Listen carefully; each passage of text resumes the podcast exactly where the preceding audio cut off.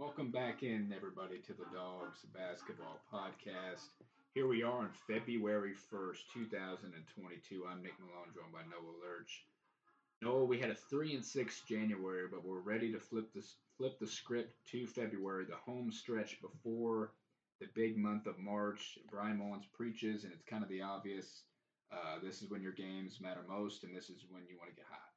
Yeah, absolutely. This is when you want to start playing your best basketball um, during this stretch, and uh, yeah, it's it was really good to see um, Sunday or Sunday night to get back in that win column. It was a big win. It's the one. It's one we needed to get back and see if that boosted us to get on the right track, um, especially um, with a good Missouri State team. And Sunday was a must win, especially if we're trying to get out of that Thursday night Arch Arch Madness column. Yeah, and knowing that Valpo was right on our heels of that, they dug themselves a hole. Um, and obviously, us sweeping them helps that cause with all of that, and we know the other teams behind them that could surge as well. Yeah, we're, we're fitting nicely into the sixth seed right now, and then potentially moving forward, we'll have the, the updated uh, probabilities for the Valley from Matt Hackman, along with Lance Jones was in the doghouse. Other scores around the Valley, Noah, and obviously we'll get into this Valpo game, but we wanted to mention right away that there's been some cancer postponements around the Valley for games tomorrow.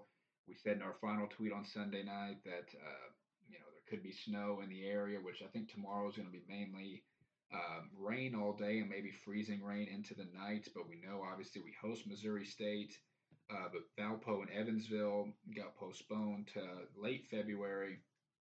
And obviously up, up there in Valpo, they get awful weather all the time near Chicago, and they're going to get just absolutely blowed up with snow. But Noah, that made it makes us think about us because we know Loyola hosts a game as well, and obviously Missouri State coming here. That's who we will preview at the end of this, barring any breaking news here that that our game with them is postponed for tomorrow. But it makes us think of why ours wouldn't because we're supposed to get decent snow too.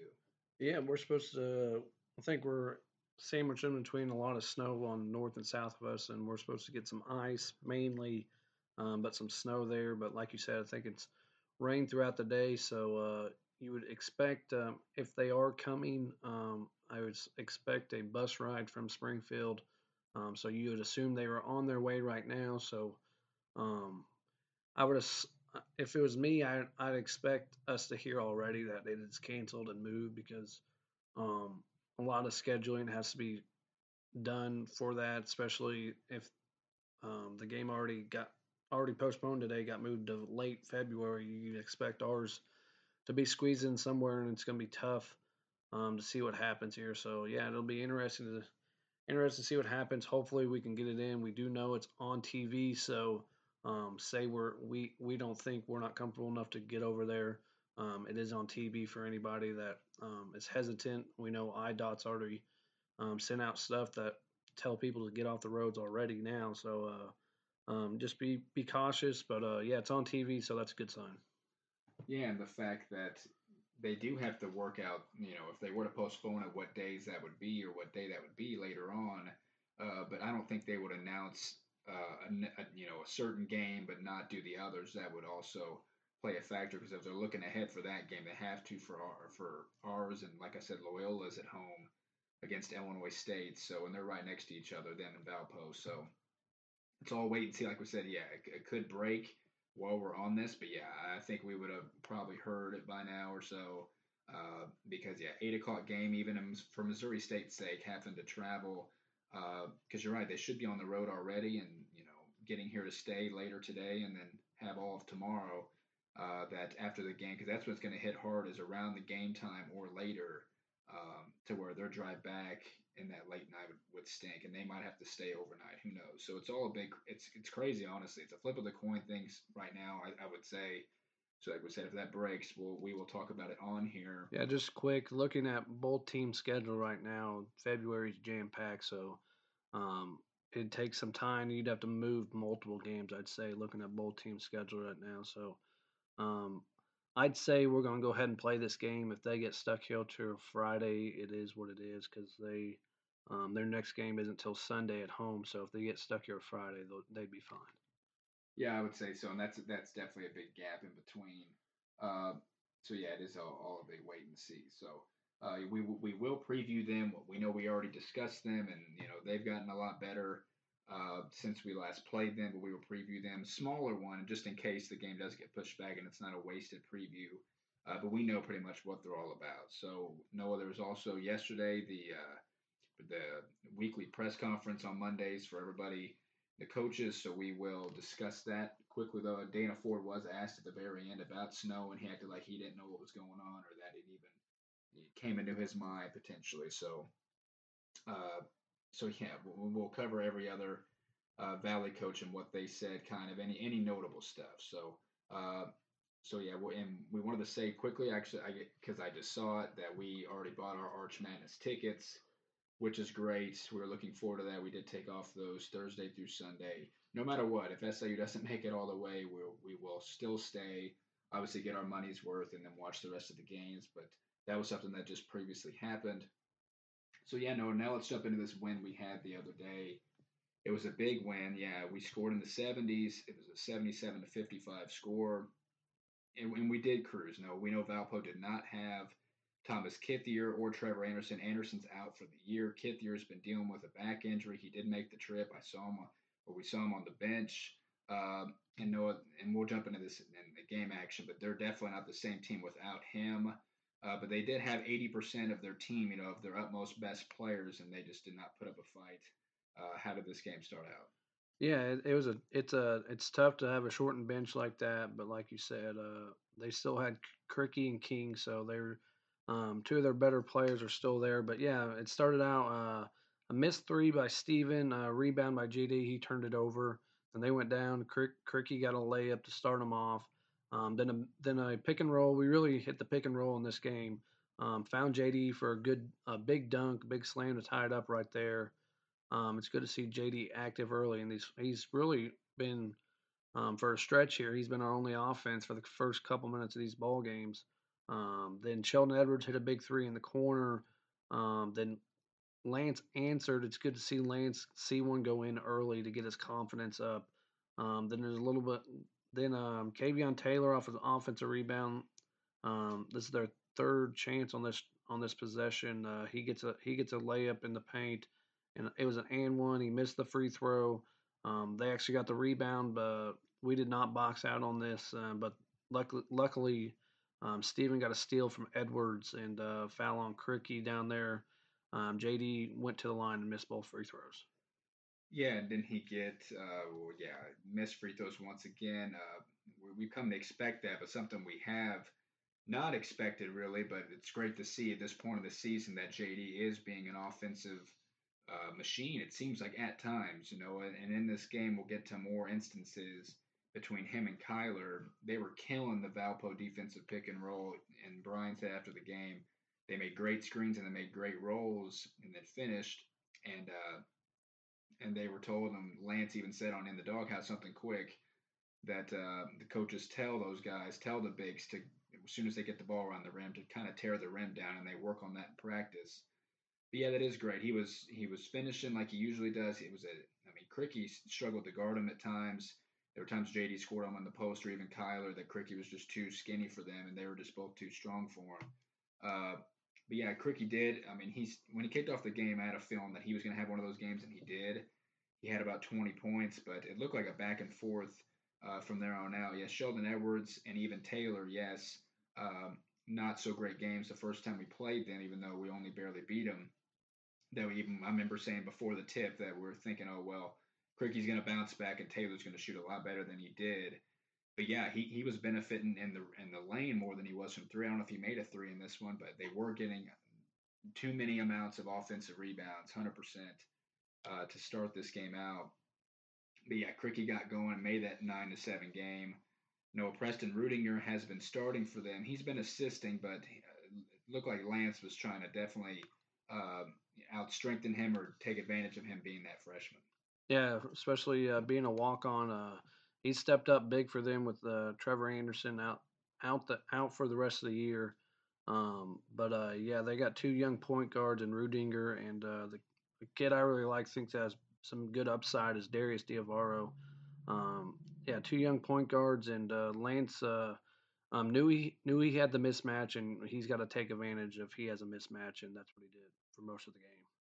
Yeah, and even he was definitely exposing those young guards. Um, and, Lance had a great game for sure. But whenever we were up by three, Kyler had back to back back to back scores. He had one on a fast break from Marcus. He was running the floor really well.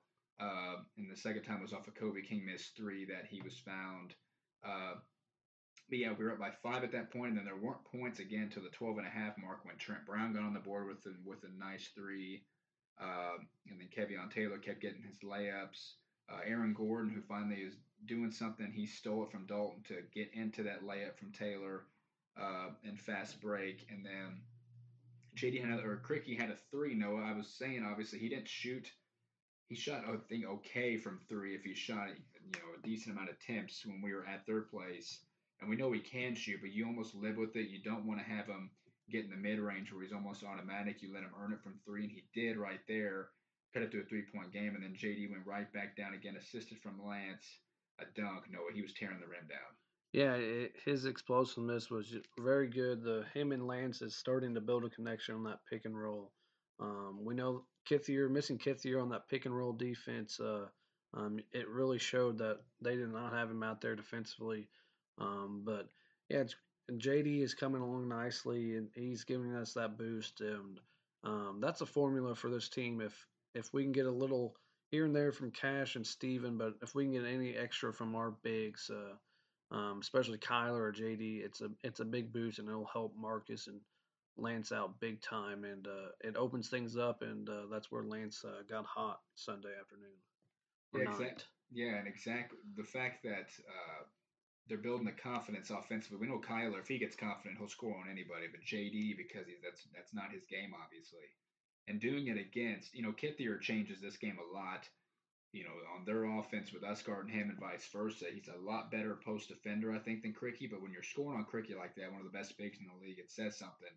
You know, maybe you won't be able to do that against Prim or somebody else, but it does say a lot. And if he can, like I said, it's the perfect time that JD's doing this scoring.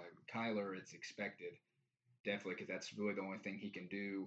Uh, but Noah, after that JD dunk, it, I think it was like a 7-0 run we went on and that was honestly the closest it got from there on out when we when we made it 19 to 14 and then we didn't look back really it was kind of a, a double digit game most of the way i think kobe king hit a jumper at 517 to cut it to nine after a couple stuff uh, from lance and marcus with their layups and even Steven got on the board with a layup. If I can picture it in my head, it was on. It was on the fast break.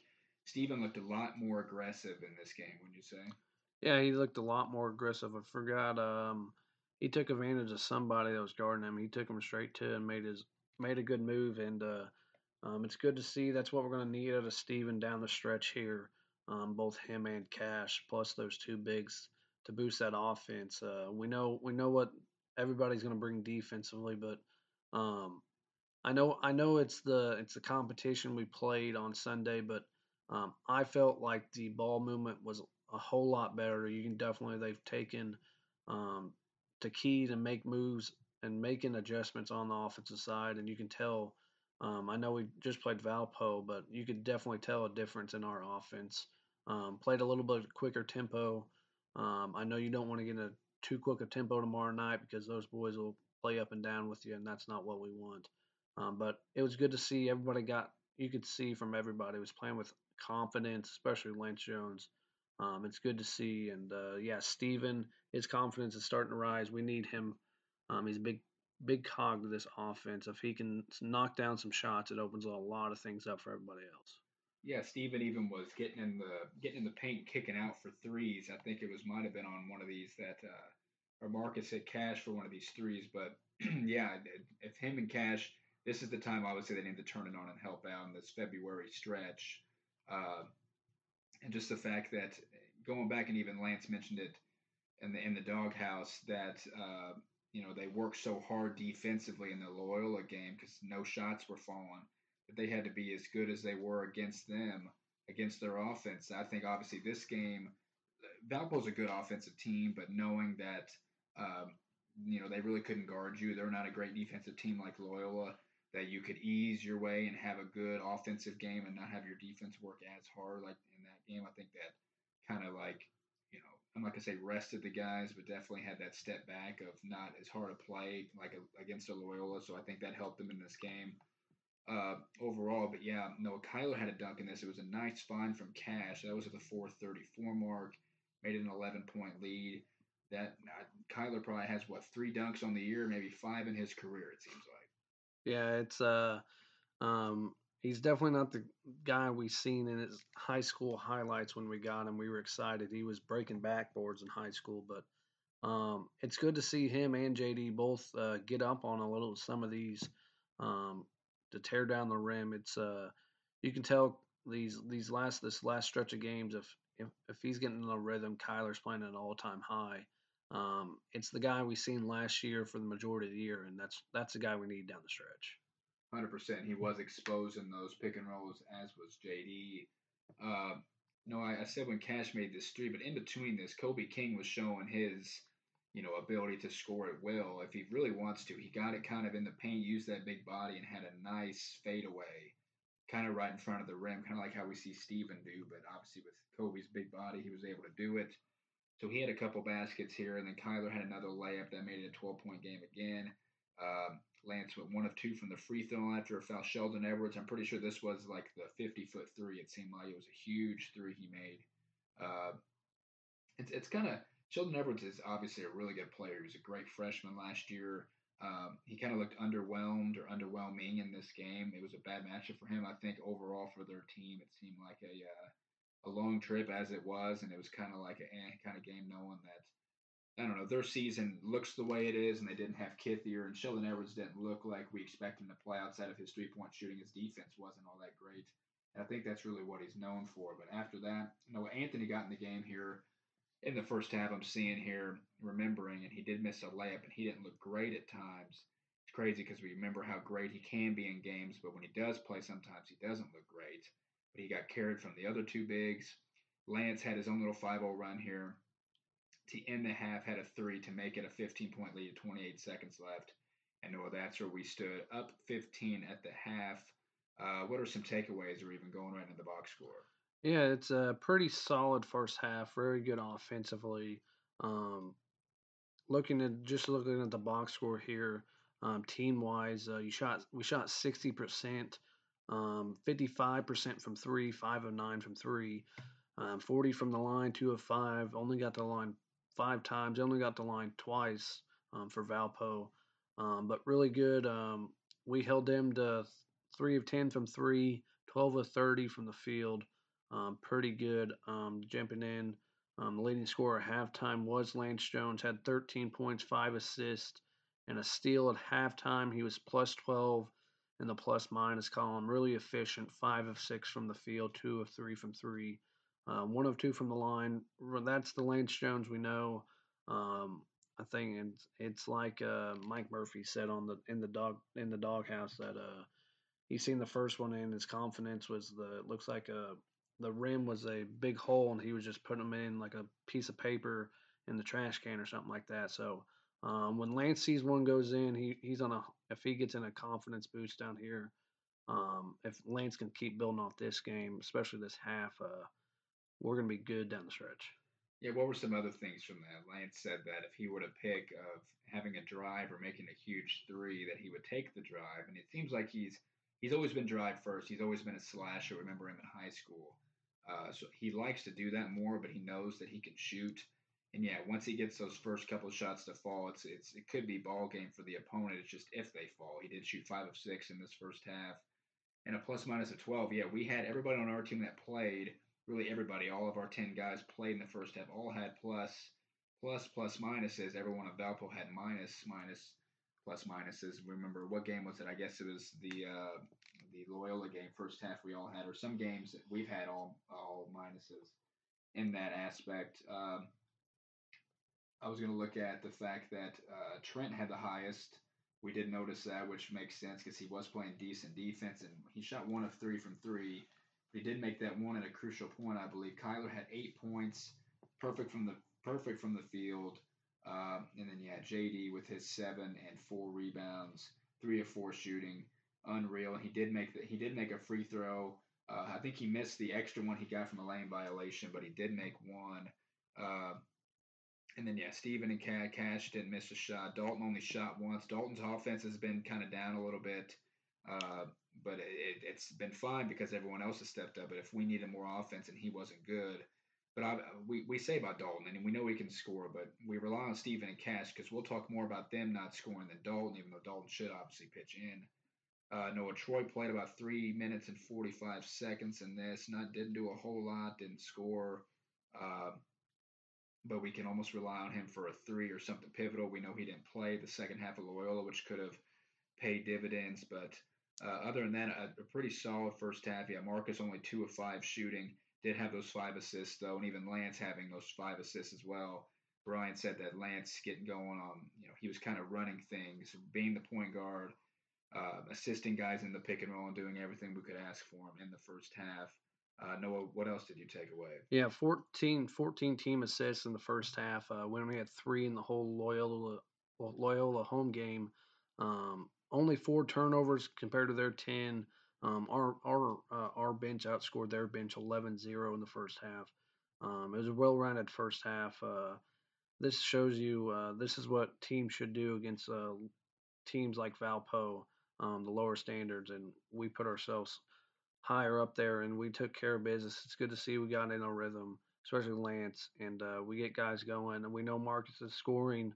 Um, I don't know, I forget what he ended up with, but uh, I know his score like eight points, I think. So he still in his last six games has not hit his average. So, but he's still showing out with assists and steals. He got three steals in this game, and he's rebounding at a higher higher level than we've seen him in his whole career. So um, his scoring's not there, and we know we can get it to him. But if he's getting his teammate involved and we're winning ball games, that means shots are falling and his high assist totals.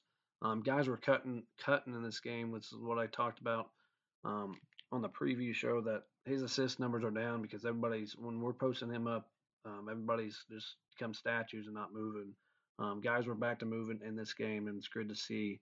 Um, yeah, we only got four points, so eight points total from in, in this game, but uh, it's good to see that he's pitching in, especially rebounding, because uh, we've struggled to see uh, some guys rebound on this team.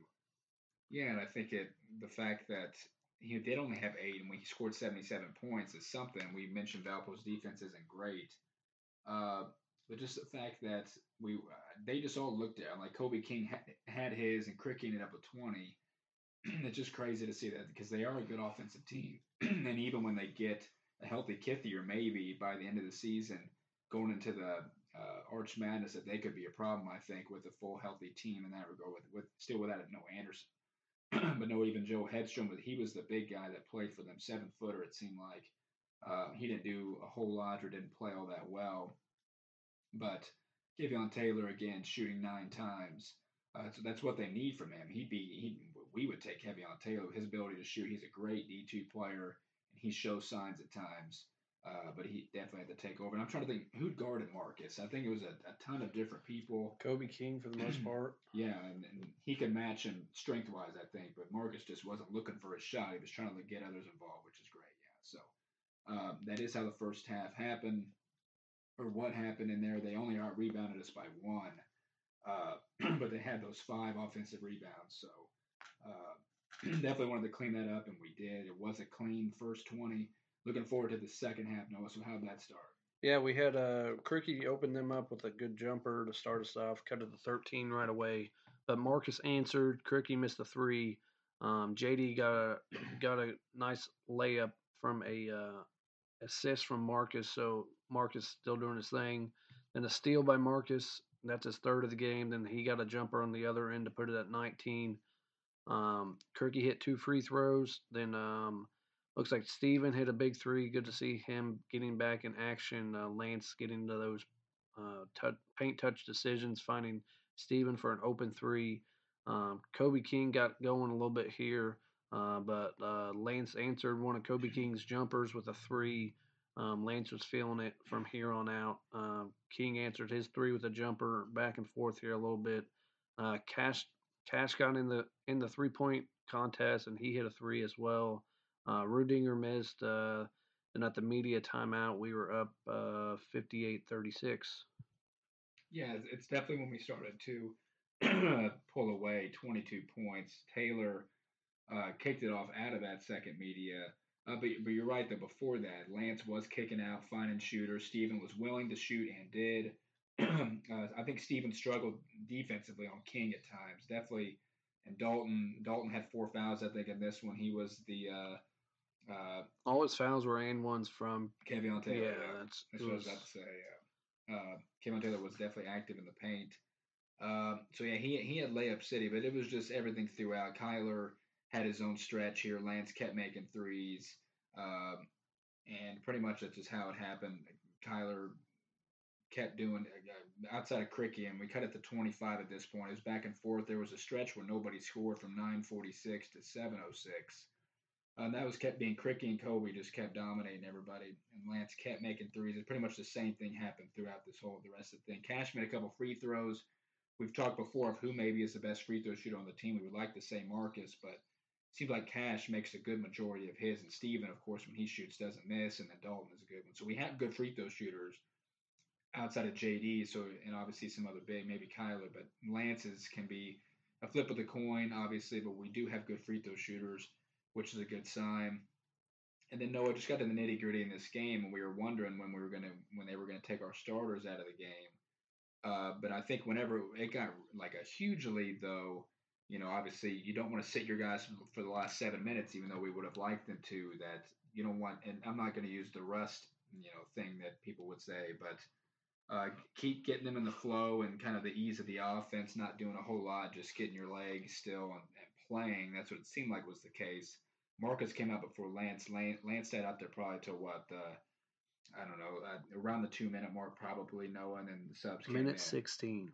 So uh, I, w- I would say obviously just well, just keeping them in to you know not getting rust, you know, accumulation of rust potentially moving forward. What do you think? Yeah, I think uh, I think Marcus got taken out. If I look back here for a second at the 724 mark, and they kind of went on a mini run really quick, and I think he got put back in. Um, yeah, just keeping them keeping.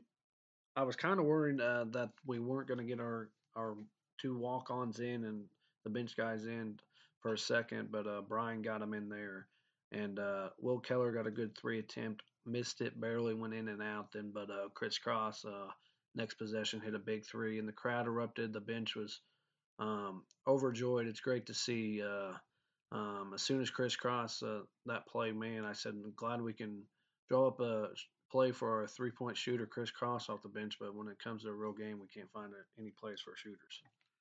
Yeah, and even you know Valpo still had outside like Trey Woodward came in, but Kobe had the last points of the game. They still had some guys in there. That's not like you were playing their bench and they just didn't know what to expect defensively.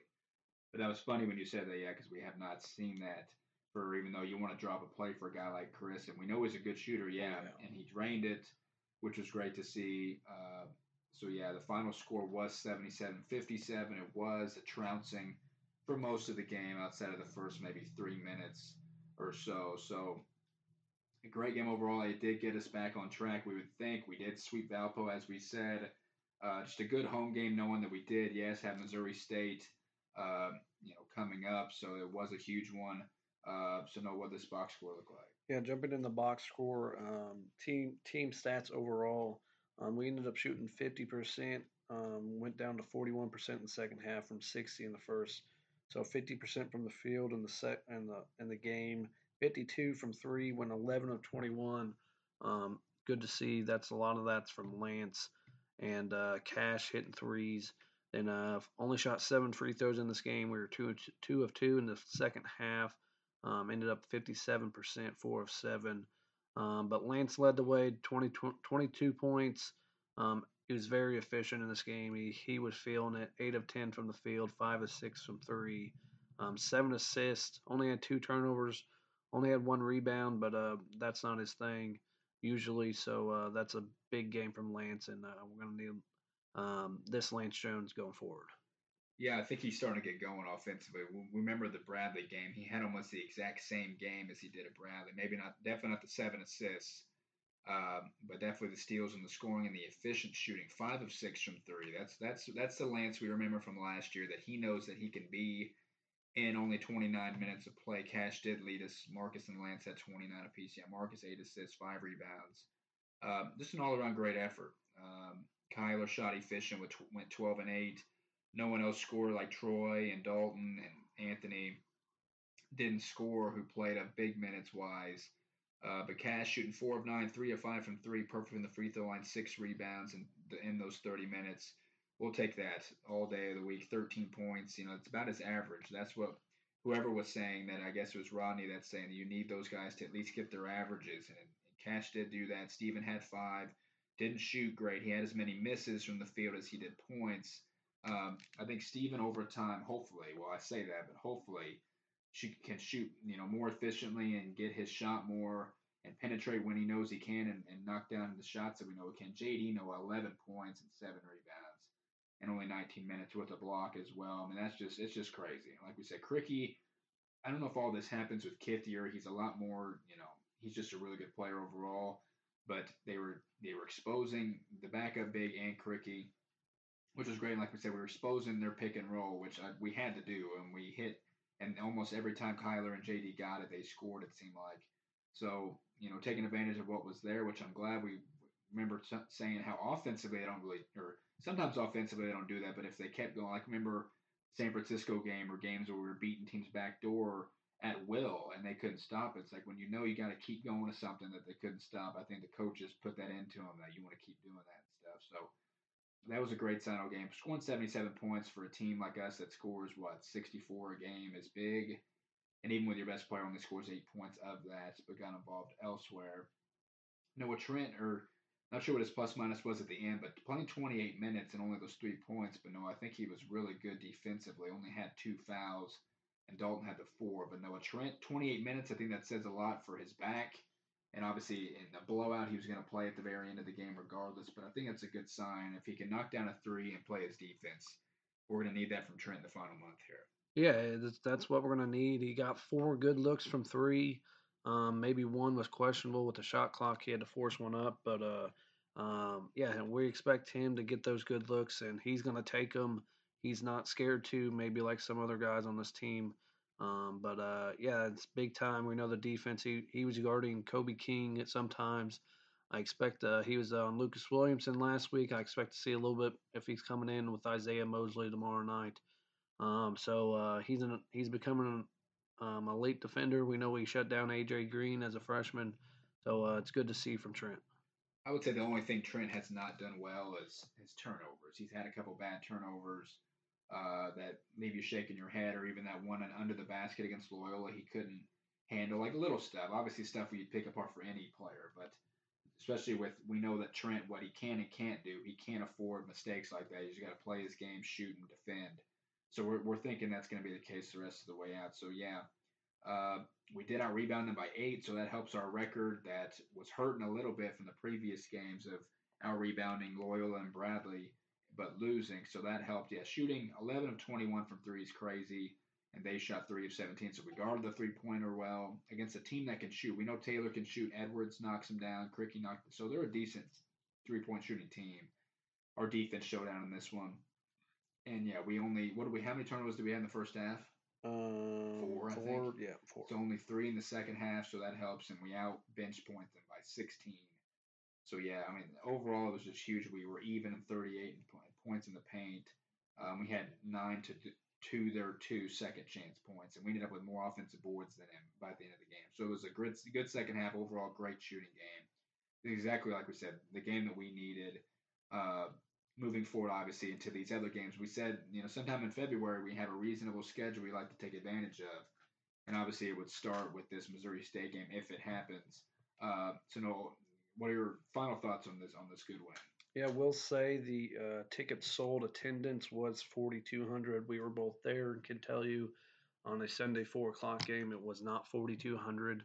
Um, but uh, yeah, it's it, this is exactly what we needed. Um, had some lapses for a couple minutes here and there on both halves, but uh, this is one of the most. This is probably the so far in the conference play. This is the most well-rounded game we've played, and uh, it's good to see. We know Marcus um, he's doing everything. He's he's he's got he had eight points, but uh, we expect him to bounce back here and there. So uh, we got to. Um, it's a good thing to get back in the win column, uh, win at home, defend home court.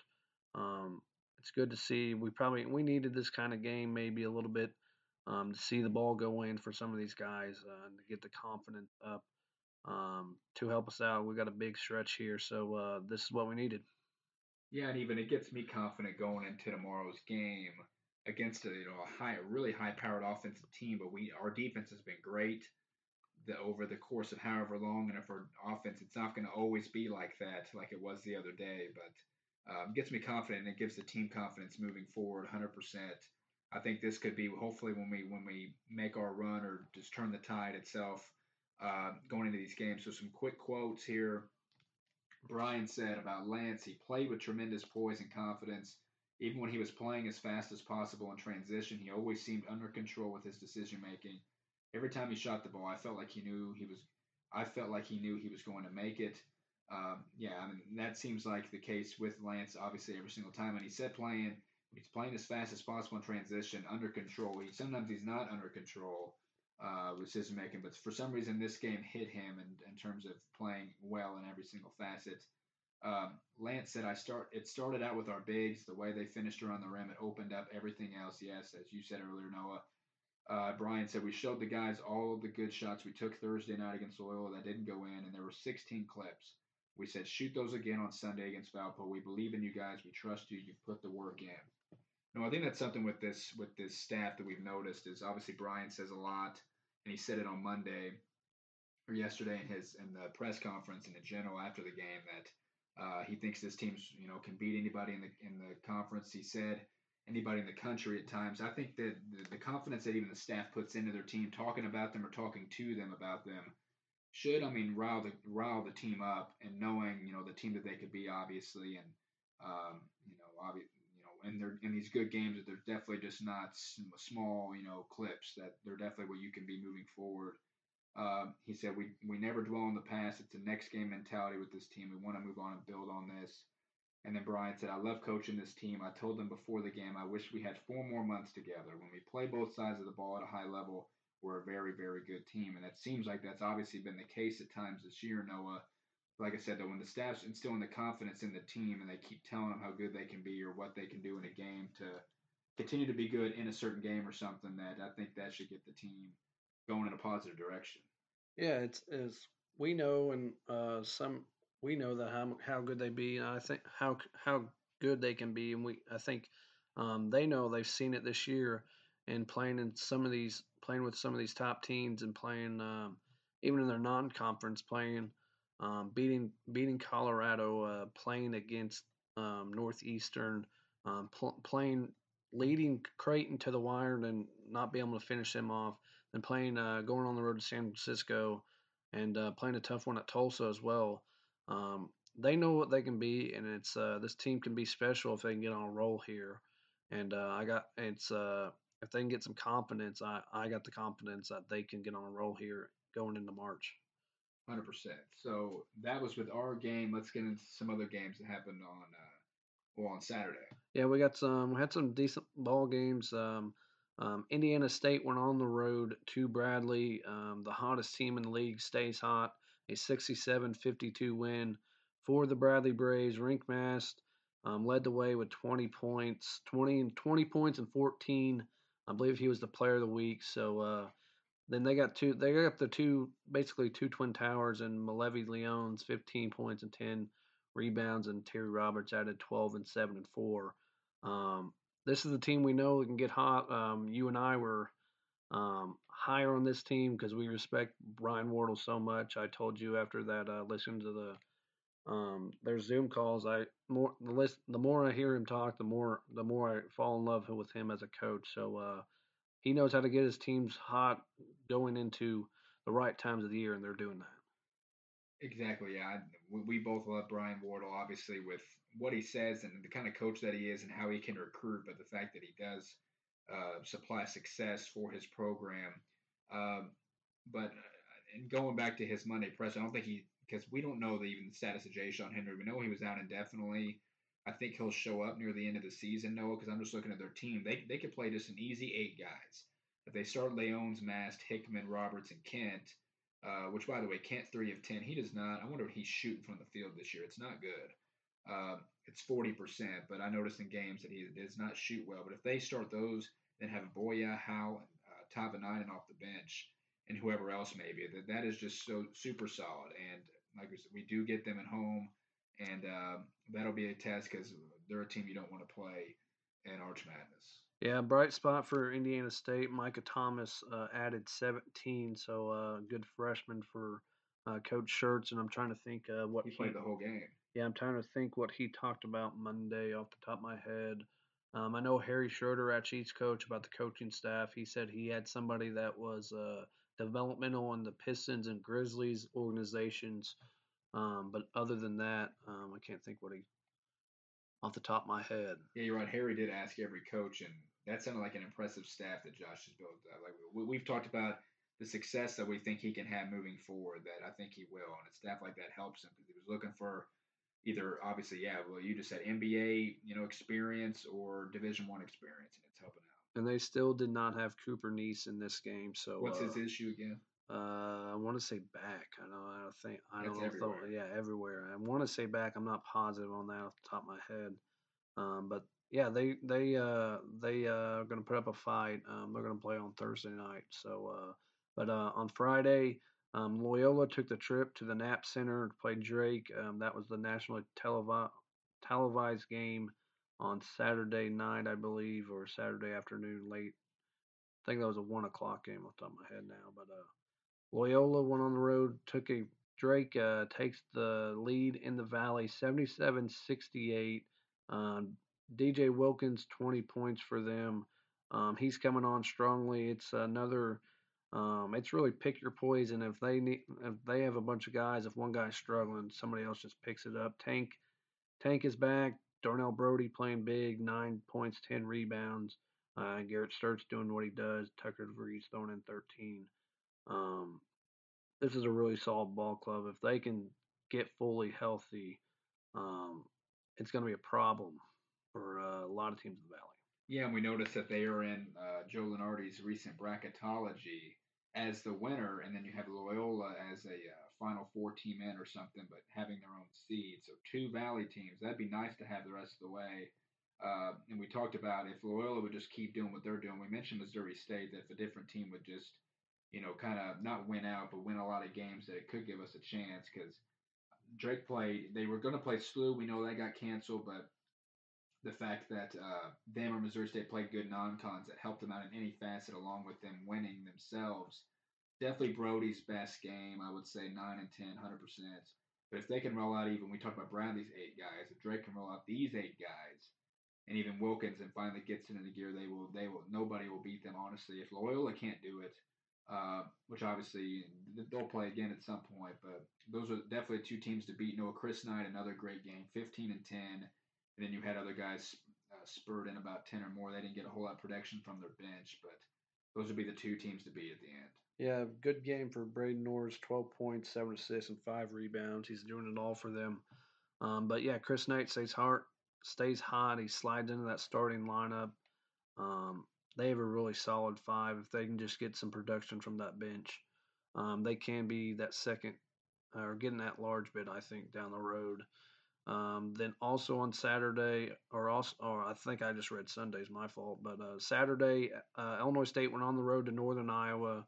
Um, Northern Iowa is uh, getting their two best scorers to come to play. They get a 79-64 win that helps us out in the standings. Um, AJ Green led the way, 24 points, and Noah Carter's really coming on, 21 points. Um, it's crazy to think he entered the portal after last season, and now he came back and he's starting to play like he is. And uh, if they can get those 20 apiece from those guys and get whatever they can from everybody else, they're a dangerous team as well. Yeah, remember Noah Carter had a bad shooting game a couple games ago, but we knew that was not going to hold. AJ shot only threes in this game, yeah, which is shocking. Well, it's really not shocking, but uh, you know the player he is. But yeah, no, I think McChesney, McChesney keeps showing out for Illinois State. Now he's stepping up, but it's tough, you know, for Illinois State losing who they did.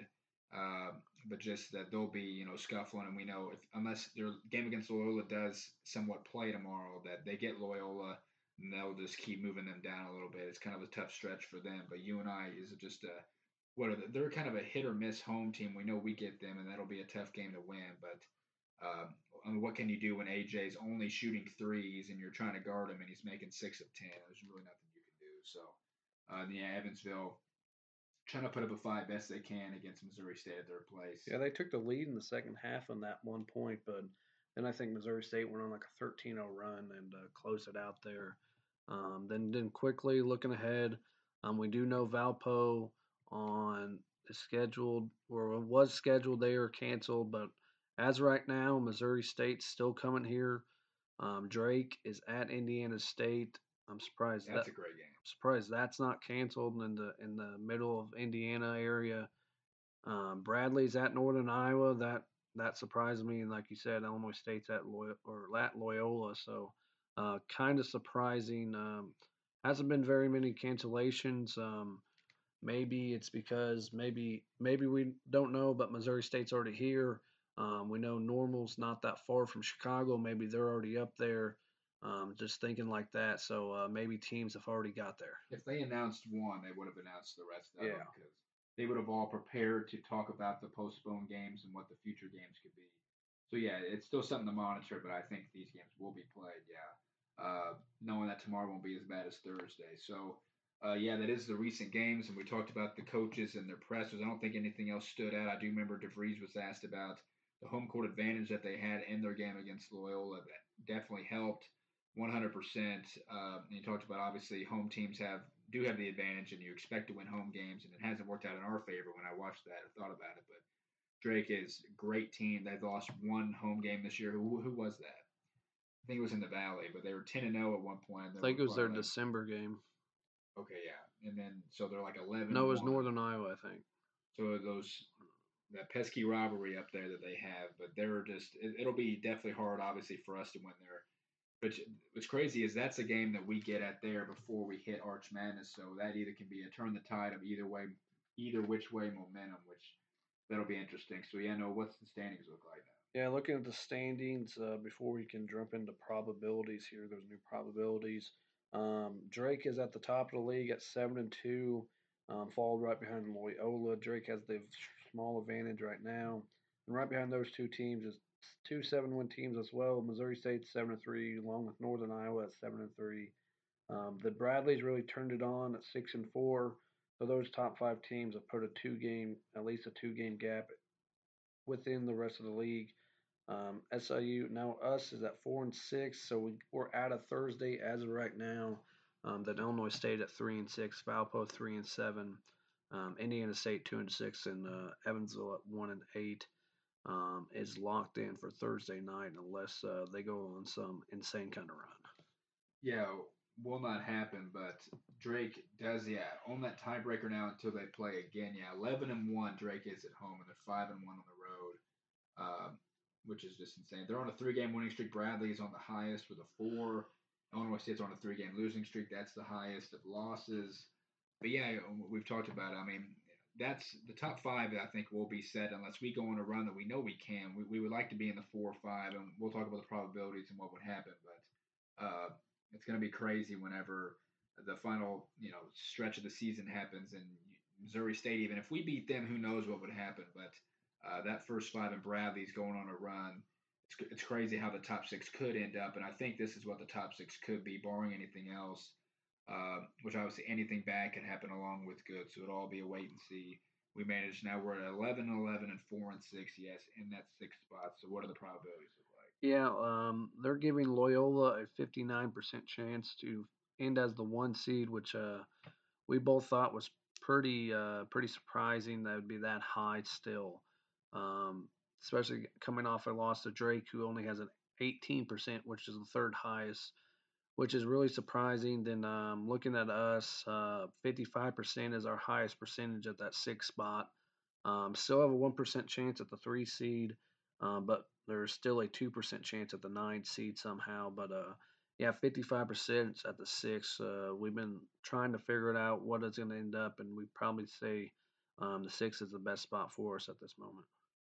Yeah, just thinking of all these with that Loyola 59, it's way too high. I would agree. And Missouri State ahead of Drake. We know Loyola's got a tough stretch of games coming up. Uh, so that'll decide a lot. And this is, you know, 55 is a great standing for us at that point. But like, yeah, I think it's too close still with teams behind us, or could be, barring anything else. That uh, we, we, like to talk about these, but definitely, obviously, it's just where they stand. It's just weird how some of these percentages are. Uh, so yeah, let's, let's talk about what the what the seeding of the tournament would look like. The three and the six, and then uh, who would play who after all when all this would be official. Yeah, looking at the matchups that um, they got um, on Thursday night, um, they would have um, Indiana State, the seven, play uh, Evansville, the 10 seed. Winner would get um, the two seed Drake. So uh, that's interesting there. Um, then the 8 9 will be Valpo and Illinois State. Winner gets Loyola. Um, then uh, the 4 5, they have um, looking like it would be Bradley, the four seed, which is crazy to think. Then Northern Iowa would follow the five. Um, Bradley would go on continue to stay hot through February, so uh, that's not surprising there. Then uh, we would get M- Missouri State um, in the three six game. Yeah, and then we'll find out them tomorrow night, just knowing their their uh, talent. But I feel like we would definitely both agree we'd rather play Bradley or you and I than them, even though you and I and Bradley seem like deeper you know, it, it's kind of weird how they are. We know the talent of Missouri State, but Bradley and you and I have just veterans on there, or also ability to be deeper than maybe Missouri State potentially. We know Keaton Hervey's gone, and then they had lost uh, whoever to, to surgery. Demarcus Sharp. So yeah, uh, it's all interesting. You don't want to play any of these people, but if we were to narrow it down, that's probably the case. And by the end of it, we might change our minds and for it is official, like who we'd rather play. So we would like to stick at that six seed and fall definitely, hopefully, between four and six is what we want to end up by the end of it. Uh, so that's where that stands. That'll be again a weekly thing. Uh, now we already talked about the the pressers from some of the coaches, Noah, but something that came out today, two hours ago. Defensive Player of the Month of the Barcom Security is J.D. Muila, who had nine rebounds, a block, and a steal against Loyola. So he got some recognition for that. We talked about Lance's in the Dawg House, some things uh, which building his confidence is great. We talked about uh, Arch Madness tickets that we bought, Noah. But speaking of that, March to the Arch, we know is a popular podcast, a good podcast. Uh, they had a couple UIC interviews recently, didn't they? Yeah, um, they interviewed the AD and the coach, uh, head coach Luke Yaklich. It's good to see him back in the Valley. And uh, yeah, they were just talking, and uh, um, the AD. This is only his uh, would be his third full year but apparently he said that um, the talks between UIC and the Valley have been going on for over a decade, which I did not know that. Um, but uh, it's good to stay. They were just talking about the market, and they were talking about the the facilities, how nice their facilities are. Um, so uh, they're building a new soccer stadium. Um, both baseball and softball have the backdrop of the Sears Tower and the skyline of Chicago. So um, but they have a really nice basketball arena, and the two guys um, were talking after they hopped off there with him um, that they'll jump top three in the league in facilities, and it's a really nice place. And uh, yeah, it was a good time. It was a good time. If you haven't listened to that, go check that out. It's great to have Yaklich back in the valley. He's uh, gonna have that program on the rise. And we were thinking of what other valley teams have would have better facilities and obviously we haven't been to most of them to know. We know SIU's is you know decent enough. We know with weight room and leading up to everything that we have here. I'm sure it's a lot bigger and better at some schools. We mentioned how even from a football perspective, if they made the jump, that they had the ability in the stadiums to do it. Just thinking about it, that, that that'd be interesting. But yeah, adding them, no matter how they are at basketball right now, they will get better, and adding that just helps in general. People will look forward to going to play there. We think, and even us um, hopefully, our, our team would be. I, they got better stuff than Loyola's gym's not bad, but I, USC will have a better atmos not atmosphere, but better maybe gymnasium or something than Loyola. It'll all be interesting. We're really glad to have them. So Noah, as we said, that might be an off-season topic here. Uh, just thinking right now, we'll have to jot it down. Uh, we'll make a, we'll go through and maybe rank our uh, arenas around the valley.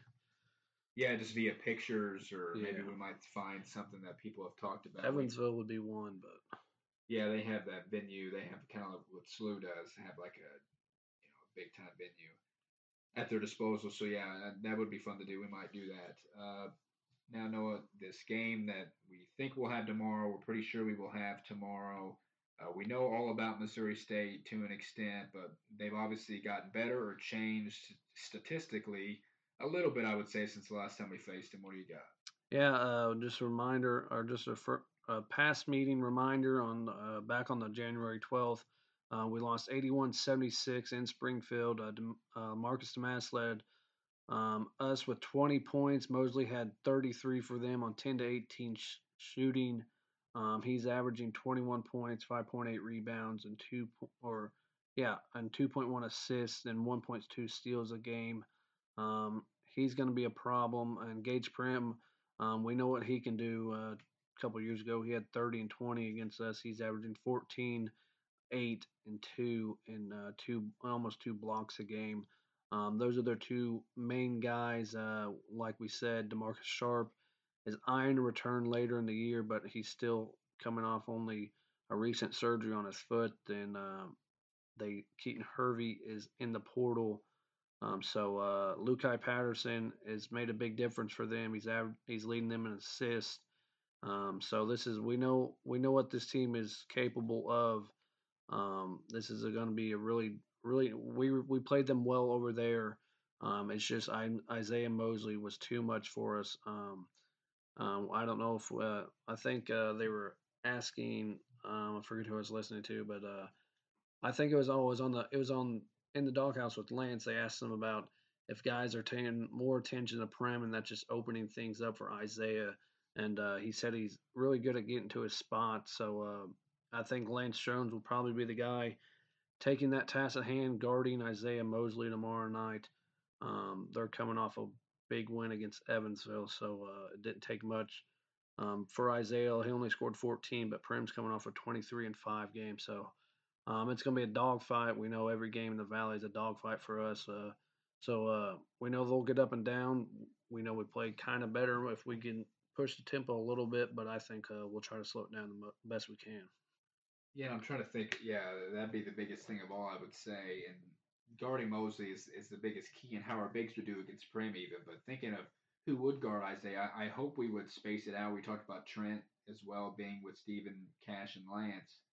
I wouldn't say Lance if he had to guard Mosley that that that, that would affect him offensively um, in any way because we know Clay's going to be clamping on Marcus. Marcus did have 20 overall, but Donovan gave him bad fits. Donovan's arguably one of the best on ball, best defenders in the Valley, I would say. And we've talked about Mosley getting to those spots that he's shooting a lot less threes compared to what he's able to get in the paint, either at the rim or in easy jump shots. He's just a he's a he's a legit matchup nightmare.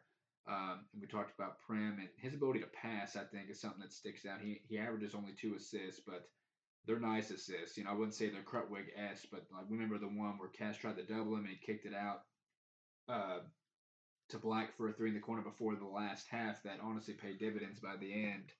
He just saw it, kind of had eyes in the back of his head, and found him in the corner. So they can do it all. I think Lukai you know, he's tough as heck. Remember the battles him and Lance had that it'll be key stopping him and and, Donovan Minette and Black are X factors along with their main two, and they're just a problem. I mean, they score they score 79 points a game. I mean, we we allow uh, 60, which is crazy. That's uh, that's still top 20. It's got to keep going and it's, down. And the Loyola game helped that, and it's lower than that at, at home. So uh, I forget what I think I read that stat last game. And I'm sure after a big win, only allowing what 55 on sun on Sunday, that probably went down a little more. So it's interesting. I think it's in like 55 points or something, right around that. Um, so it's interesting. Yeah, just thinking back to the last game real quick. Um, we only got 10 from Lance. He struggled shooting three of 13, but we did get 16 apiece from both Steven and Cash. Um, JD was is that's when he was in no offense role, and he's coming out a little bit Kyler had a decent game, so uh, if we can get a little bit from JD and uh, if Lance can carry over what he did a little bit from Sunday, not asking him to do what he did against what he did Sunday, he'll he'll face a lot better defenders um, tomorrow night. But uh, yeah, if we can get, um, it looks like looking back, their defense is not as good as the teams we've faced in the past. They're a lot better than they're better than Valpo's defense, but Cash down there, Cash and Steven both got looks. They knocked them down. So if they can do that tomorrow night, plus we get a little more from somebody else, it's uh, I like our chances a lot. Yeah, it's a great point. Thinking back to those two guys that had been struggling, that that was a great game. They carried us almost in that game. Uh, yeah, I think especially with Marcus having to deal with Clay, that Lance will have to step up as well. Yes, we talked about it. Uh, whether he guards Mosley or not, because Mosley shoots 50% from the field, 51, and shoots 91 from the free throw line. So we know last game was also key, and you know the fouls that we had on him at the end of the game that he made them all almost. That put the game out of reach at times. So yeah, we only lost by five, and we didn't feel like we played all that well, especially with Marcus not shooting well. Which, by the way, he's shooting 42% from the field, which is not great. Uh, yeah, we like our chances too. You mentioned the pace that could happen in this game, but if we can have that you know, the points per game that we allow is so low at home that if we just have that kind of defense that we won against Loyola, Loyola doesn't have burners, as we know, offensively. They just have good all around team offense. That this is high powered, you know, specific player offense with Missouri State that you'd have to obviously, you know, make them earn their shots. And I, I do would like our chances as well, knowing how good our defense can be. Uh, everything else we about match them in in steals and blocks they have one more block per game than us, and everything's pretty much stayed the same since the matchup. You know, I'm sure throughout both teams have gotten their averages in a lot of those facets, so it's all stayed the same. They are riding. They've won four of their last five. The only loss was at that Indiana State game, which we know how good they are at home by four.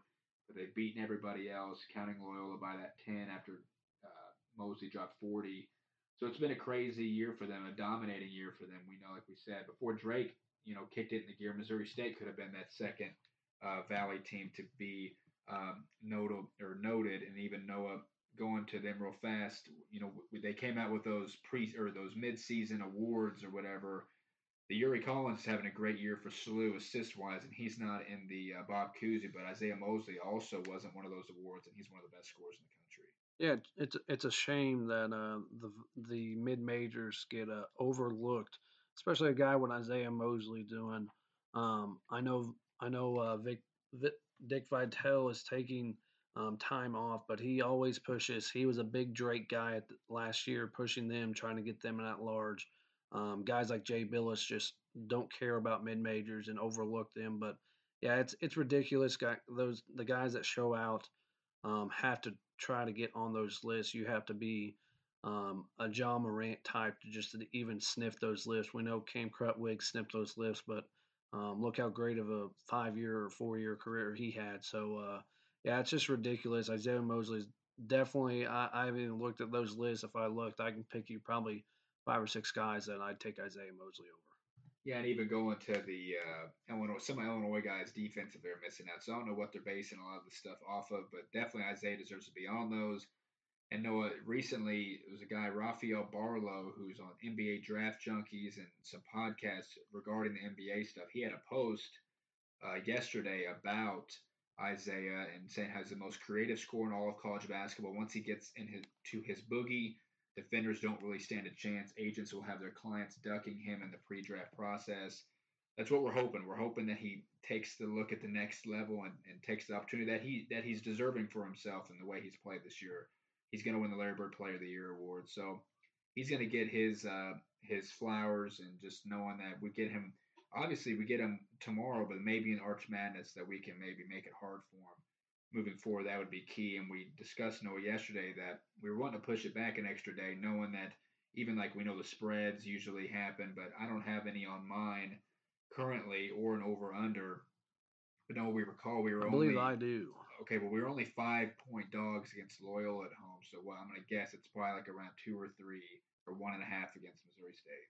Yeah, it is. It is a, we are a two point dog, and the over under is a 129 and a half. Okay, yeah, which they're still offensive. They're going to still get points, even though we want to play really good defense against them. We are 13 and 8 against that spread, though, this year, which is good. Um, so you know we keep it close, and we know we did against them last time, which is key. Uh, so know what else you got? I'll get some quotes in here. Yeah, I was just looking up some stats. Yeah, I was just looking up. I was trying to find that list, uh, see what compared to Isaiah Mosley. Um, but yeah, this is going to be a tough fought game. We know um, this. Uh, this is one they need to stay in in that one or two seed conversation um, down the road. But uh, this is a game that could swing momentum definitely for us if we can win this one. Um, it's going to take a all around. It's going to take an all around performance from a lot of our guys. Um, we're going to have to get some offense, other just like we did down there in Springfield 16, um, both from Steven and Cash. So if we can get that, I really like our our odds, especially at home. So uh, uh, I would take the plus two, and I'd almost take the I, will take the over probably um, at 129 and a half.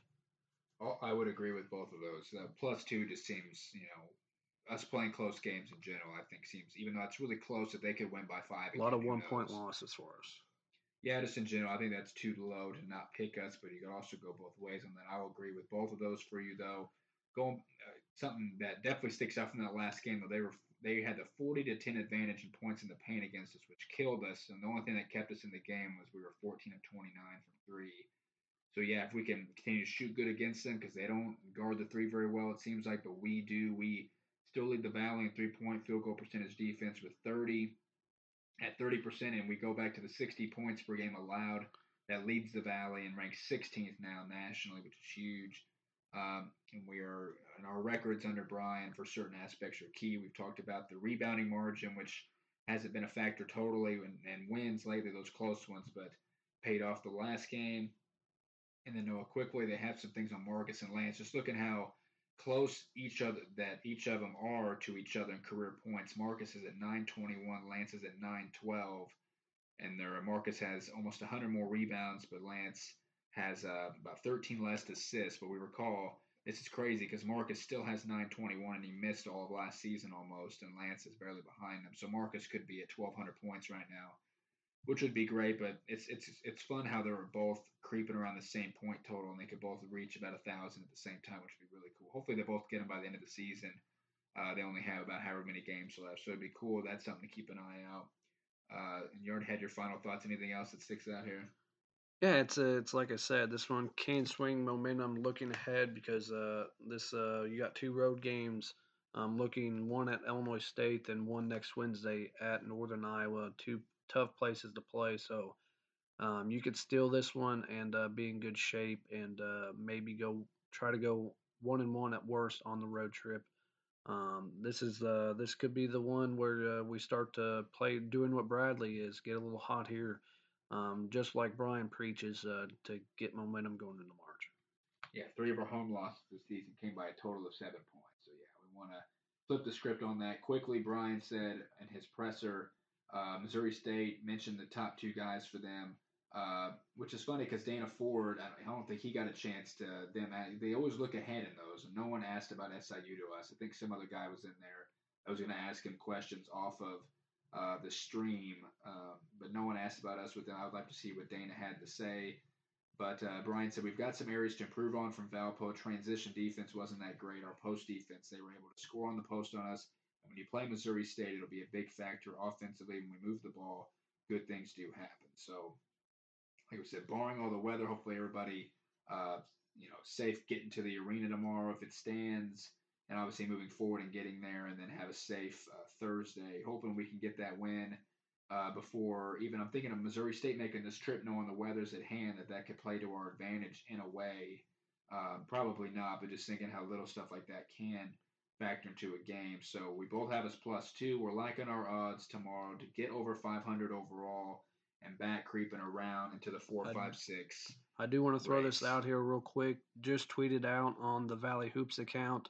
Um, Andy Katz sat down with Bryan Mullins, so everybody go check that out. Yeah, we would like to hope. We wish that would have happened before. It's about a 4:42 minute thing. Love to hear what that would have. Talked about Arch Madness and stuff and the ups and downs of the season. Yeah, everybody go check that out. We just retweeted that, and we will watch that and we'll discuss that on the next one. So, like I said, looking to get over 500 and looking to stay in that four to five, four to six range uh, moving forward for this stretch. Everybody stay safe for the weather tomorrow. Can't wait for tomorrow's game if it stands. I'm Nick Malone. No alerts. We'll see you guys sometime maybe next week, barring weather. Go dogs.